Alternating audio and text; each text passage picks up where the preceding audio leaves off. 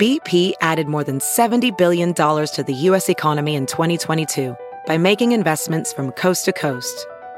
Investments like building charging hubs for fleets of electric buses in California and starting up new infrastructure in the Gulf of Mexico. It's and, not or. See what doing both means for energy nationwide at bp.com slash investing in America.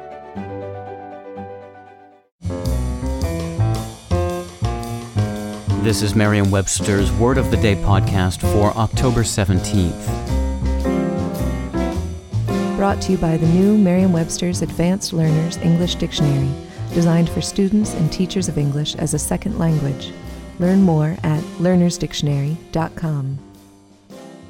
Today's word is adjudicate, spelled A D J U D I C A T E. Adjudicate is a verb that means to settle judicially or to act as judge. Here's the word used in a sentence. After a complaint has been filed, the panel has 30 days to adjudicate on the dispute. Adjudicate is one of several terms that give testimony to the influence of jus, J U S, the Latin word for law, on our legal language. Adjudicate is from the Latin verb adjudicare, from judicare, meaning to judge, which in turn traces to the Latin noun judex, meaning judge.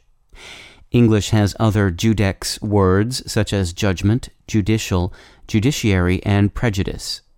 If we admit further evidence, we discover that the root of judex is jus, the word for law. What's the verdict? Latin law words frequently preside in English speaking courtrooms. In addition to the judex words, jury, justice, injury, and perjury are all ultimately from the Latin word jus.